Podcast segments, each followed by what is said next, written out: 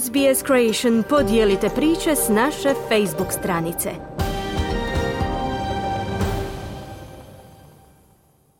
Slušate radio SBS na hrvatskom jeziku, ja sam Mirna Primorac. Kada su objavljeni rezultati popisa stanovništva 2021. godine, predočena je slika zdravlja Australaca, nudeći po prvi put podatke o deset najčešćih kroničnih zdravstvenih stanja. Novo izvješće sugerira da su neki kulturno i jezično različite zajednice pogođene bolešću više nego druge. Popis stanovništva 2021. godine ponudio je Australiji uvid u njezinu demografiju stanovništva. Rezultati objavljeni prošle godine pokrivaju niz tema, uključujući i zdravlje. Sada je Australski institut za zdravlje i socijalnu skrb objavio izvješće koje se bavi deset zdravstvenih stanja identificiranih u popisu stanovništva. Osobito je proučavao zdravlje australskih kulturno i jezično raznolikih zajednica, jer kako kaže Claire Spark iz instituta, ne zna se dovoljno. There's limited data on the health outcomes for culturally linguistically diverse Australians, often because um, population surveys aren't large enough. Postoje ograničeni podaci o zdravstvenim ishodima za kulturno i jezično raznolike Australce, često zato što ankete stanovništva nisu dovoljno opsežne, kazala je Spark. Te dodaje da novo izvješće instituta daje potpuniju sliku.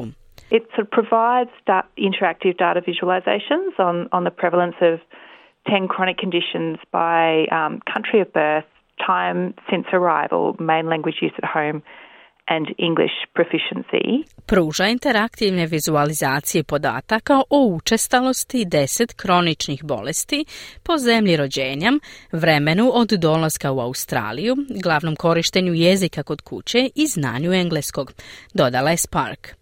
Izvješće zaključuje da ljudi rođeni u Australiji i migranti iz drugih zemalja engleskog govornog područja i Europe općenito imaju veću učestalost kroničnih stanja poput artritisa, astme, raka, plućnih bolesti i stanja mentalnog zdravlja, ali Claire Spark kaže da su neke zajednice sklonije bolestima od drugih. Migrants to Australia had a lower prevalence of long-term health conditions, and this is consistent with the healthy migrant effect, but this is not the case for all migrants.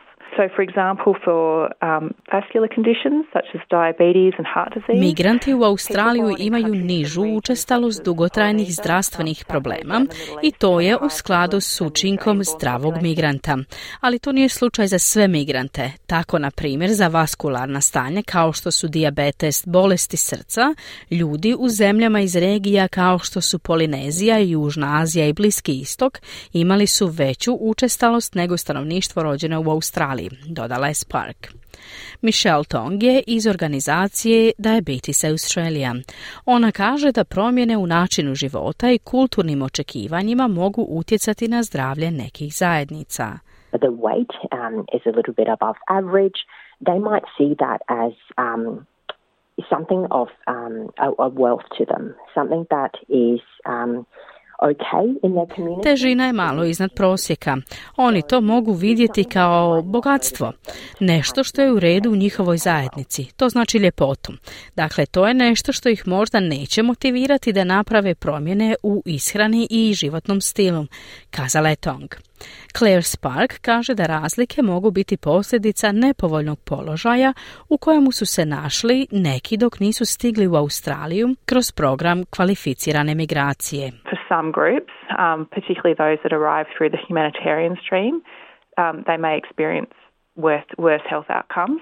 Um, an example there is that Australians born in Iraq, which is one of the countries of birth having the highest proportion of Za neke skupine, posebno one koji su stigle kroz humanitarni program, mogu doživjeti lošije zdravstvene ishode.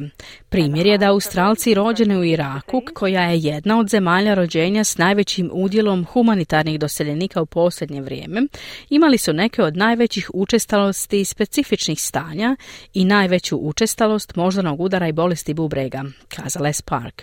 Za Michelle tog rješavanje ovih zdravstvenih problema znači uspostavljanje kulturno sigurnih sustava. There definitely, you know, interpreting services. Um, there are translated resources, um, and I guess um, in, language, you know, programs and services um, like we do at Diabetes Australia as well. Postoje sigurno poznate usluge tumačenja. Postoje prevedeni izvori i u jezičnim programama i uslugama kao što to radimo u Diabetes Australia.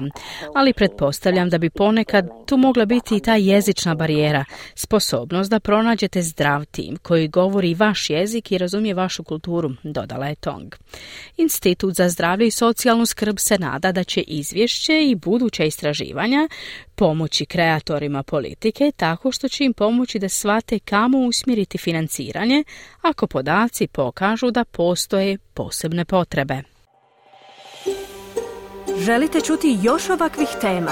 Slušajte nas na Apple Podcast, Google Podcast, Spotify ili gdje god vi nalazite podcaste.